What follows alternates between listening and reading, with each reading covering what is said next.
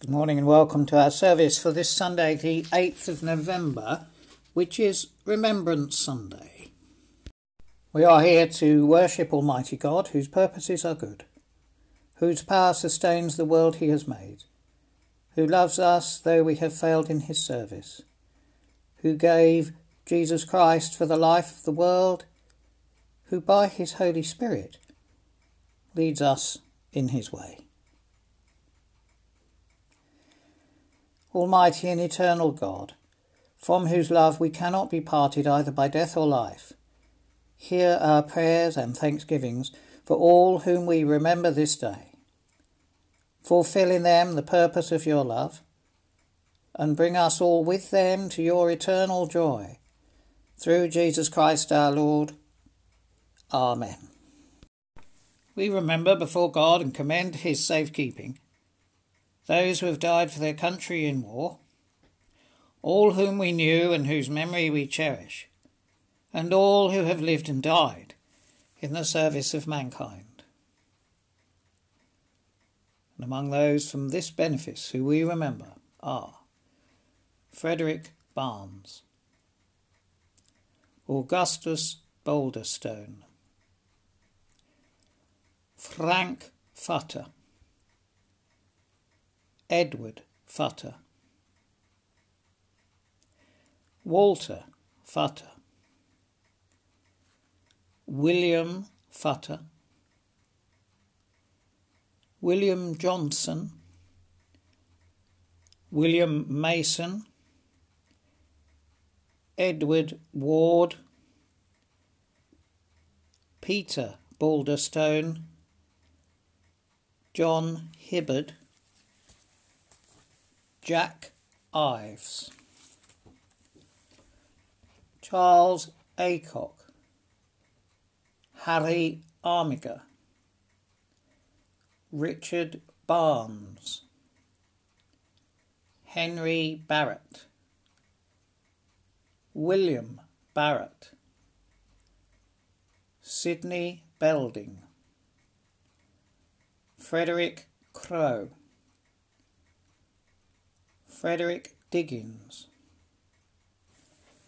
Walter Doughty, Frederick Dawson, Thomas Francis, Cubit Francis, Arthur Kent, George Hewitt, John Hall, Arthur Hendry, Bertie Hendry, Charles Harvey, Sidney Howell, Raymond Margetts, William Moorhouse, Arthur Pike, John Parsons, Arnold Roy, Ernest Rudd, Robert Raven, John Raven, William Ricks, Reginald Rumbles, Frederick Rumbles, Cyril Scoley, Richard Seaman, Arthur Savage, Stanley Softly, William Woodhouse, George Barwick, Albert Batterby, Robert Bottomley, Victor Francis, Robert Hancock, John Rout, Robert Scholes, James Sharp, Cyril Snell, Victor Stimson. Sydney Armiger. Anthony Atkins. Harry Bloomfield. Cuthbert Bowen. Thomas Groom. Walter Haynes. Albert Harvey. Herbert Hubbard. John Luce. George Marsh. John Morehouse. Frederick Painter. Herbert Painter. Frederick Reed. Albert Richardson. James Richardson. Arthur Richardson. Walter Seaman. Frederick Seaman. Donald Taylor. William Taylor. Ned Thompson. Basil Webb. Edwin Wright. Terence Brabazon. Herbert Atkins. Edward Axon. Anthony Barnes. Austin Barnes. Anthony Brown, Edward Harper, Sidney Hattersley, Henry Head, William Phillips, Christopher Smith, Frederick Smith, Edward Atkins Cecil Hill.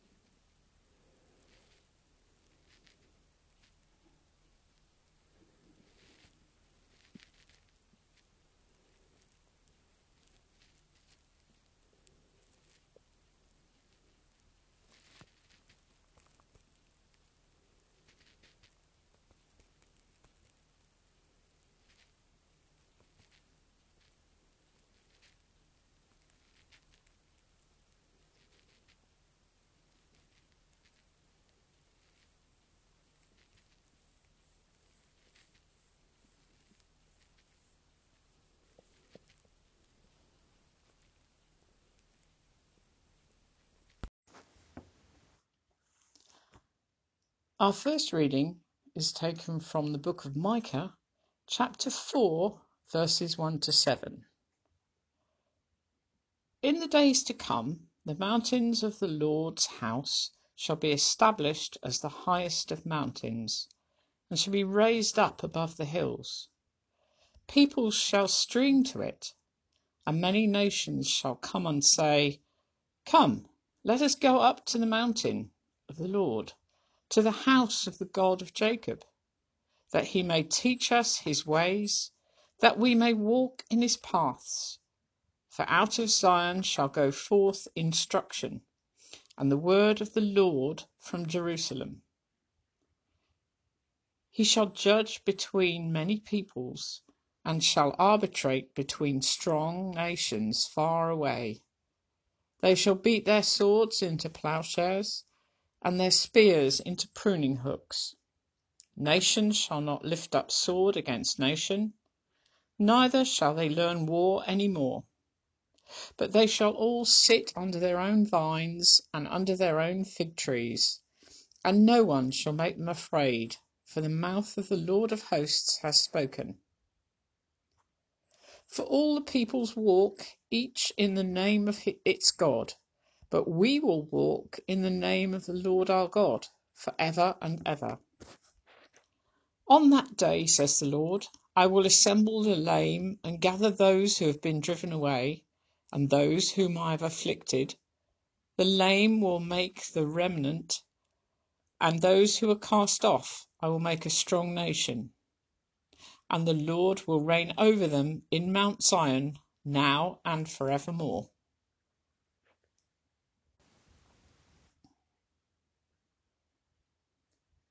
Our second reading is taken from John chapter 15, verses 9 to 17. As the Father has loved me, so I have loved you. Abide in my love. If you keep my commandments, you will abide in my love, just as I have kept my Father's commandments and abide in his love. I have said these things to you, so that my joy may be in you, and that your joy may be complete. This is my commandment, that you love one another as I have loved you. No one has greater love than this, to lay down one's life for one's friends. You are my friends if you do what I command you. I do not call you servants any longer, because the servant does not know what the master is doing. But I have called you friends, because I have made known to you everything that I have heard from my Father. You did not choose me, but I chose you, and I appointed you to go and bear fruit, fruit that will last, so that the Father will give you whatever you ask him in my name. I am giving you these commands so that you may love one another. May I speak in the name of the Father, and of the Son, and of the Holy Spirit. Amen. Well, welcome, firstly, everybody, to this service, this podcast service for Remembrance Sunday. Before 1914, there had been no world wars at all. Between 1815 and 1914, moreover, no major power fought another one outside of its immediate region. There were, of course, aggressive expeditions of imperial powers against weaker opponents, especially in Africa and India and Asia. But all this changed in the last century. During the two world wars, Canadians fought in France, Americans all over Europe, Indians in the Middle East, the Chinese also in France, and the naval battles were everywhere.